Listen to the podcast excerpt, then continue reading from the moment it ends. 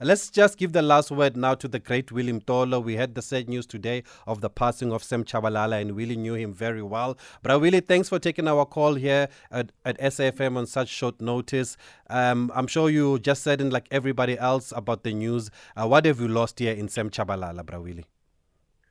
Yeah, eh, yeah. Today we wake up uh, with the sad news that uh, a hero and a legend, Sam Tshabalala, has passed away.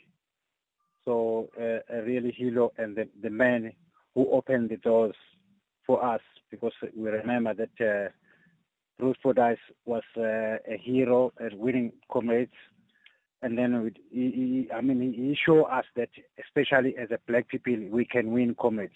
So he opened the doors for us. So we'll really miss him and we'll always remember him as the first black person in 1989 winning Comrades Marathon. And I believe you became close after that because of your participation at Comrades? Yes, uh, we were very good friends.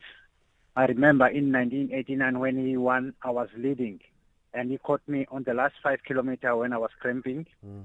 And uh, although we didn't talk, but uh, I remember when I saw him, he said, William Mtolo, let's go, let's go, let's go, let's go. no, I was just only four minutes behind him. So he welcomed me at the end. So we were very good friends and we always spoke about the past.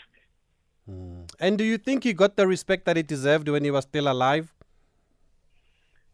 Yeah, not really, because you know I think we were missing uh, some other things that we we were supposed to use Sam Tshabalala and uh, talk to the, the youth and talk to the uh, uh and, and and we're supposed to invite him, especially every comment that because he must welcome all the, the winners. Mm.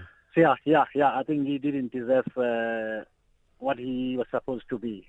Okay, Bro thanks for taking our call. We really appreciate you, you just coming on air and saying a few words as we remember Sam Tshabalala.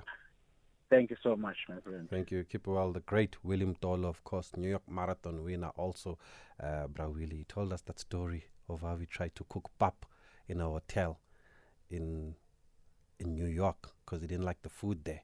And then he bent the pots, and then the smoke was coming out, and it was oh such a mess. But anyway, uh, we just called him to remember the great and now late Sam Tshabalala.